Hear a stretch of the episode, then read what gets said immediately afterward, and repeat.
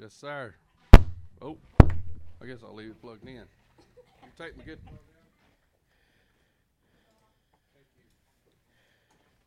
Done a good job. As always. You know, I even had the banjo player tuned up today.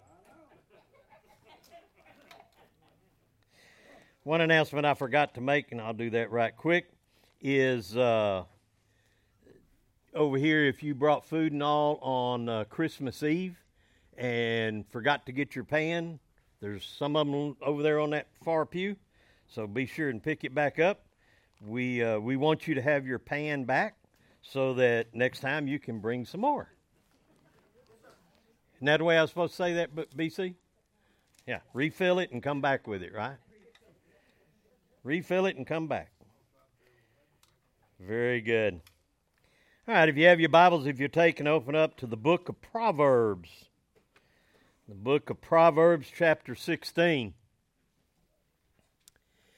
This is a brand new year. A lot of things go on with the new year, as y'all know, and everybody starts making plans on what they're going to have happening in the future years and uh, throughout this year and things that they want to have different from last year and better this year and all sorts of uh, things and, and all to be able to do.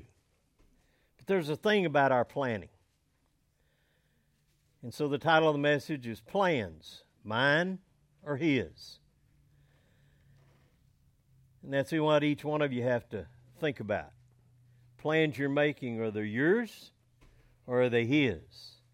And so we want to look at that today and uh, had something take place this past week. And so uh, really, it's a praise and everything, but it brought in about the plans and what happens when we trust His plan versus ours. So, chapter 16 of Proverbs, if you're able to stand, I invite you to do so to honor the reading of God's Word. Chapter 16 won't make you stand long. And verse. Lost my place, sorry chapter 16 and verse 9.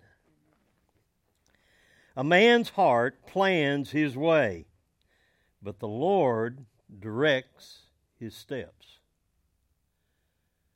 let that sink in a minute. A man's heart plans his ways, but the Lord directs his steps. You may be seated.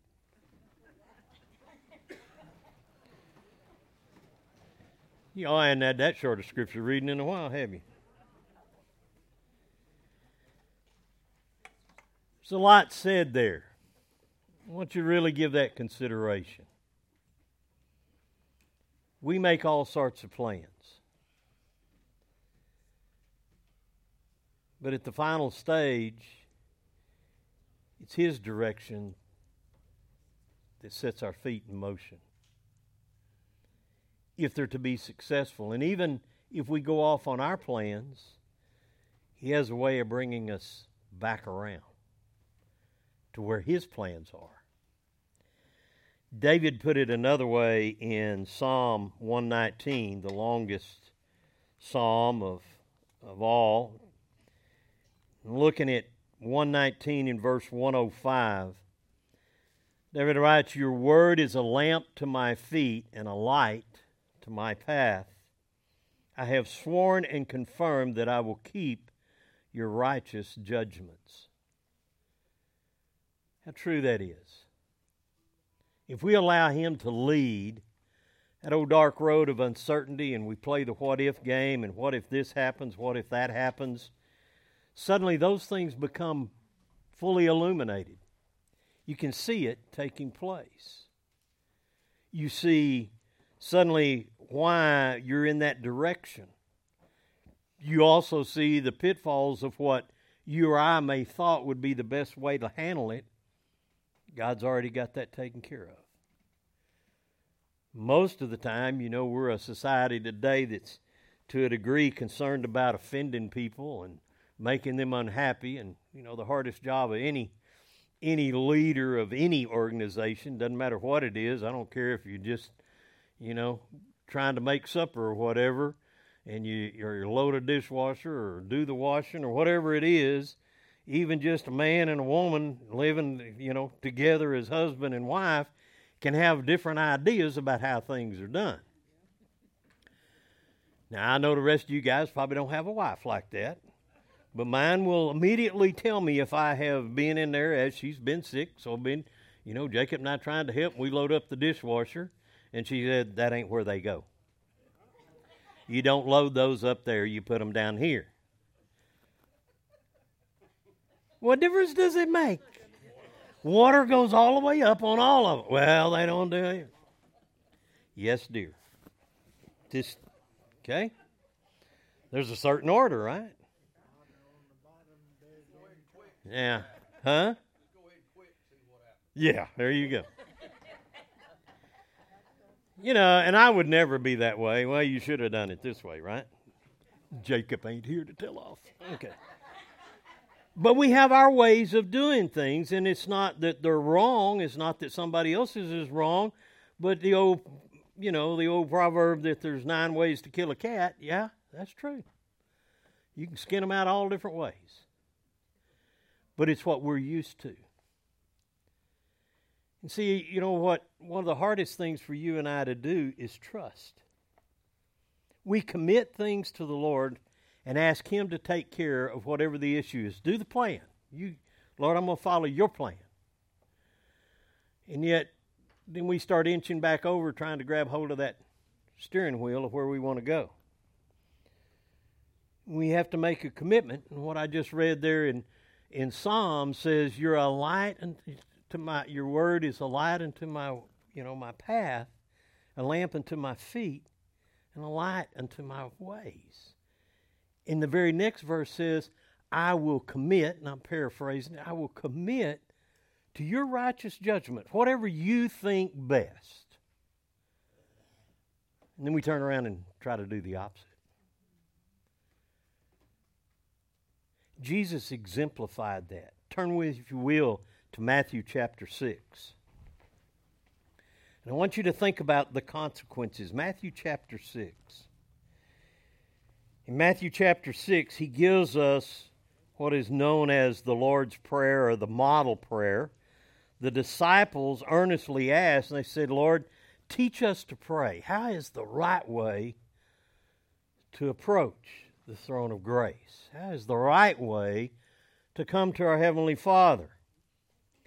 And in chapter 6, he comes here and he says, and starting in verse 7, he says, When you pray, do not use vain repetition as the heathen do, for they think that they will be heard for their many words. We've talked about that before so many times with churches. We get into a habit or a ritual of doing things a certain way, and, you know, we're creatures of habit. Sometimes people sit where you normally sit. I'm a people watcher. I get kind of I get kind of tickled at people. I was at the deal yesterday, like I said, and there was people. You know, it was hot, and you, people got to go to the bathroom and everything. But anyway, there's chairs there, and so they had a lot of people that were sitting down. And uh, this feller gets up and goes outside or goes to the bathroom. I don't know where he went, but he went away for a little bit. And when he come out, there's another guy sitting in his chair. And he come back over and was just stunned, like, and he stood there for a good while. You know, where I was sitting. There wasn't no sign on it. You know, but he was just stunned. It was just, man, took him out of it, you know. And fortunately, some lady had another chair, and she goes, Here, there's an open chair over here. Oh, okay. And he toddled off. His paths and his plans got changed, right? I thought for a little bit he was just going to sit down in the guy's lap. You know, he'd have Santa Claus all over again. But it's neat watching people, and sometimes, you know, I see that here in the church, and you have to move. And we kind of laugh and joke, and somebody, you know, at times and go, You don't belong there. You belong over there. So we get used to it. And we have plans that we make day in and day out. And when those plans or routines, if you will, get upset, it seems to affect our whole day, right? It's just not in sync anymore. It's like, man, I got to get back to what I normally, it's just out. Look at Jesus' model prayer. He says, Don't do these vain repetitions. Therefore, do not be like them in verse 8, for your Father knows the things you have need of even before you ask Him. In this manner, therefore, pray Our Father in heaven, hallowed be thy name. Your kingdom come, your will be done on earth as it is in heaven. So there's nowhere in there about, Lord, bless our plans, make our plans work. Your will be done. Your kingdom come. Do it all as here on earth as you do things in heaven because it's perfection. Jesus not only prayed that at the time of showing a model prayer, flip over to chapter 26 of Matthew for a moment. And this is kind of where the rubber hits the road here and how he addresses this. Matthew 26, verse 39. Jesus is in the Garden of Gethsemane before he is arrested and, and the trials and everything begin. And he's there with the disciples. He's asked them to come and to pray with him and tells them to stay. And he says, I'm going to go on over there and pray a little bit. And here in verse 39, in his prayer, I'll bring you into it with 38. Then he said to them, My soul is exceedingly sorrowful, even to death. Stay here and watch with me. And he went a little farther, and he fell on his face, prayed, saying, O my Father, if it is possible, let this cup pass from me. Nevertheless, not as I will, but as you will. Contemplate that a minute. Jesus didn't want to die. So, what if we play that what if game all the time? So, what if he'd have done his will, not the Lord's will? Where would that put you and I? People before us, people after us, the world at large, where would that have put you and I? You see, it's not about what we see and what we think. That's why there's a lot of times, whether it's a job or a marriage or a death, can be anything. We don't understand, but we have to trust. And that's hard. Lord, why, why did you choose this time for me to get sick? Or why did you why did you choose them to take them out? They were young. We have all sorts of whys, but it's not ours to do. And Jesus not only talked about it as a model prayer, but then he comes and actually executes what his sentiments are. He said, Let this cup pass from me if it's possible. But nevertheless, not my will, but your will. Not mine, but yours. Our heart, our desire, the old self, even though we may know the Lord, we still have to fight back that. Paul tells us that over and over again, that it's a constant battle, and it is. And we progressively get better at it because through practice and setting new habits that we yield our will to His. And that's what it's all about. When we accept Jesus Christ, we have yielded self to our Lord.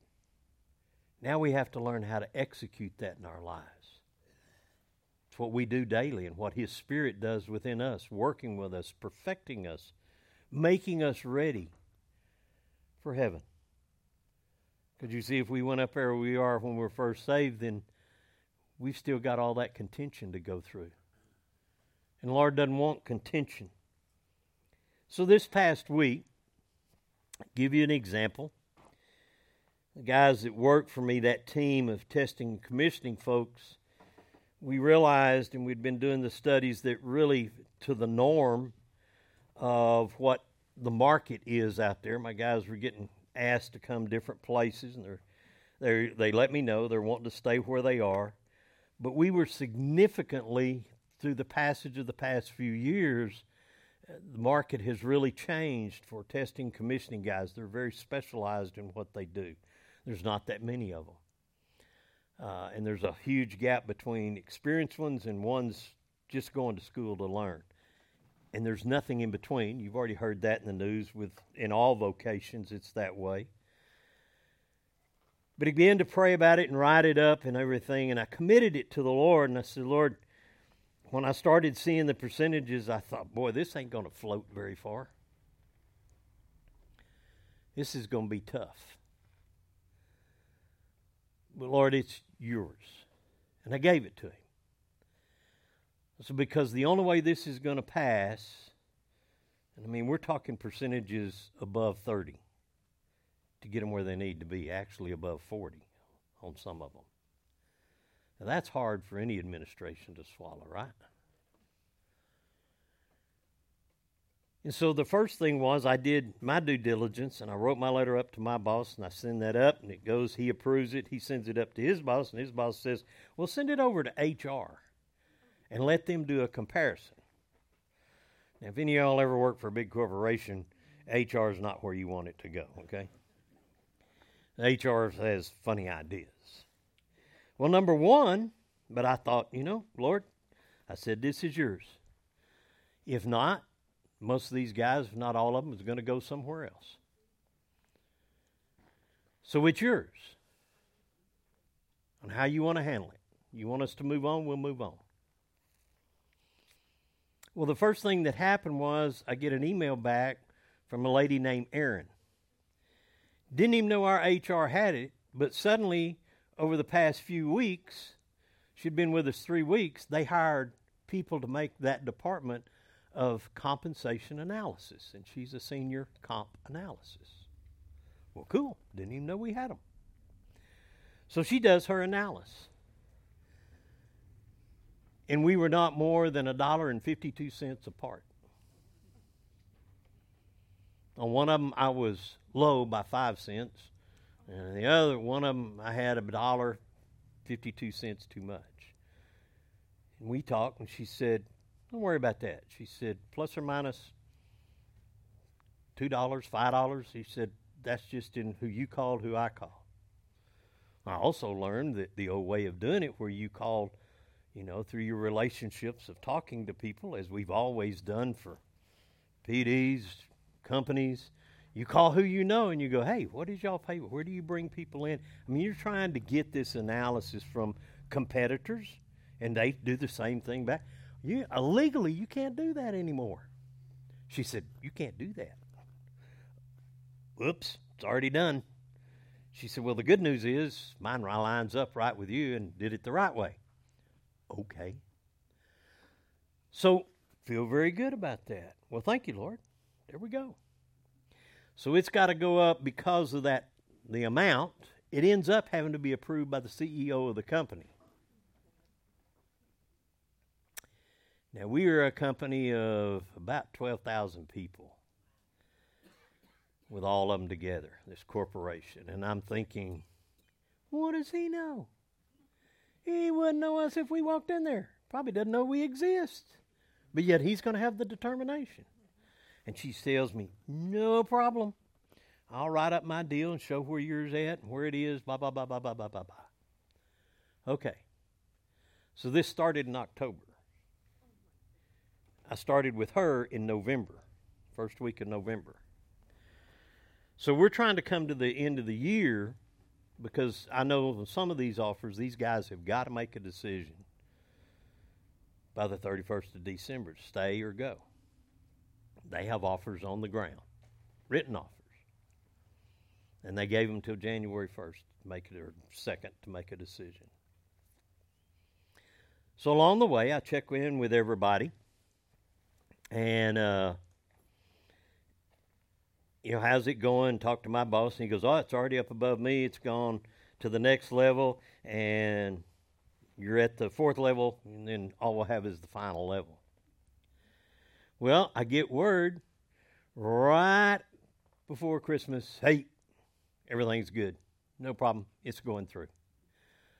Well, I'm still a little hesitant to say anything to the guys. And then it dawns on me, I thought, you know, I put this in the Lord's hands. If it's supposed to happen, it's supposed to happen. Well, my boss calls me back and he says, hey, fourth guy's already approved it. He said uh, the CEO is going to go with what all they say and the analysis. You can let the guys know it's done. Okay, thank you, Lord. So I let them know. Great Christmas gift, right? They cancel out the other orders. So on the morning of January the 2nd, everything's supposed to go into play January 1st. I wake up, everybody's ready to go back to work. First email I get at 7:15 in the morning. CEO has denied all the raises. We go to panic mode, right? And I'll tell off on myself. My first inclination is, whoa, whoa, whoa, whoa, whoa, buddy. I try to call my boss, get his voicemail. I wait a little bit, and usually he's good about calling back. Don't get his call back. I go to the boss above him. I get his voicemail. I call my little Erin over in HR. I get her voicemail. You know I am about threes, right? Third time. Got it, Lord. You're in control. I let go. You want it, you do it. I committed this to you, now I'm trying to take it back. It's not my plans, it's your plans. I'm going to leave it alone. Through the course of that day, I get a call from the director of HR who says, I think Mr. Tom has totally misunderstood this, and he gave his reason that because they're going to have annual reviews that are coming up in March or whatever. He said, I don't think, and and I could already see the Lord working because you have to do it in a computer system, right? Well, he approved it in the computer system, but the narrative said these are not approved. So they're sitting there with an approval and a not approval in the same deal. So he said, We've got to get a hold of him and we're going to talk to him and walk through this that we understand this is not a part of that. And there's other things that if they get it at this point, then they're not eligible for the little pay raise. Well, that little pay raise is like 3 5%. It's meaningless compared to where we're trying to go. By the end of the day, I start getting emails through that system. Every single one of them was approved. My plan was to immediately start calling and saying, hey, look, we need to have a discussion. Let's have a call. And God blocked it. I don't have any doubt. Because after that, I started getting called back from those guys that I had called. I didn't get no call back until I'd already gotten the emails saying everything's approved. So now I got to go, ah, false alarm, never mind. Don't pay any attention that I called you. I was stupid and wasn't following what the Lord wanted, and I apologize. Folks, if you're interested in it, God's interested in it. I'll stand and tell you, He's interested in every single aspect of our lives. Proverbs here says, man's heart makes plans, but it, he's the one who directs the steps. More than likely, had I got a hold of the people I wanted to talk to, it'd have been a mess. But the Lord touched other people. And Lord, you got it. You going to change the CEO's mind? Change it. It got changed. Word came back that, oh, well, I totally misunderstood this deal. That's a heck of a misunderstanding because these guys done cancel now. They're going to be mad. They ain't got no raise, but now they don't even have other jobs that was open to them. Yeah, we were fixing to have a mess. But if he'll do it in something that simple, that in all honesty wasn't re- it didn't personally affect me, it affected work, but not wasn't my income or anything. But he worked through people and satisfied everybody in there. If he does that, what will he do in your life, in my life? And he really brought home this message. Same thing Jesus gave. Your will be done as it is in heaven, here on earth. Your will. It's not about our plans, it's about His. You and I can take comfort in that, that He does have everything in control. All we have to do is yield to Him. So the plans that you make, yes, there's some that we make that are totally within line of what the Lord, but the things that you and I do sometimes we take for granted maybe we need to back up and start out by giving it to Him from the very get go. Lord, this is what I'd like to do, but I'm looking for your direction and your guidance on everything, even loading a dishwasher, guys. But what a difference it will make.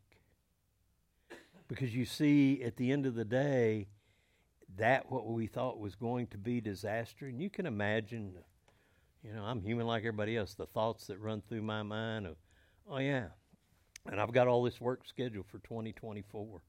Now I got nobody who's going to do it, and that's going to ruin the reputation, and just blah blah blah blah. You know, the mind goes berserk. But when I grab hold of those emotions, you could hear that old little demon voice over here that calm and peace was over here going, You committed it. Let go. That Holy Spirit saying, We got this. Nothing to fear, nothing to worry about. You gave it to the Father. The Father will handle it. And I'm here to tell you the Father did handle it. So where's your plans? You want you running with yours or are you running with his? See, if we run His and we look to Him, our plans suddenly change to be in sync with what He asks, what He desires in everything we do. And literally, I will tell you, I sat there, and bowed my head, and I said, Yes, Lord, you got it. I need to let go. I should have never doubted you for an instant. You had it all the way through the steps. Like I told you, we didn't have that department. And I'm sitting there thinking, hmm, wonder what she's going to come back with. And I mean, she runs a gamut across. Use a lot of government stuff and other other ways that they do it. She explained it all, but mine I thought was much more simpler. See, my way versus that way. But she did all that, and to be, and that's why she said, to be a dollar and 52 cents off ain't nothing. He had it from get go, all the way through. It's not because I'm so smart, it's because He's faithful. He's faithful. And I looked at that when all that took place, and I thought, you know, Lord, you had that. We didn't even have that department. You put it into play before I ever knew it when I started in October. Here it is in play in November. Here everything went down in December. Yak hit January with a stumbling block, but again, it was just a reminder to me if I let him have it, it works. And I'm not special. He does the same thing for you.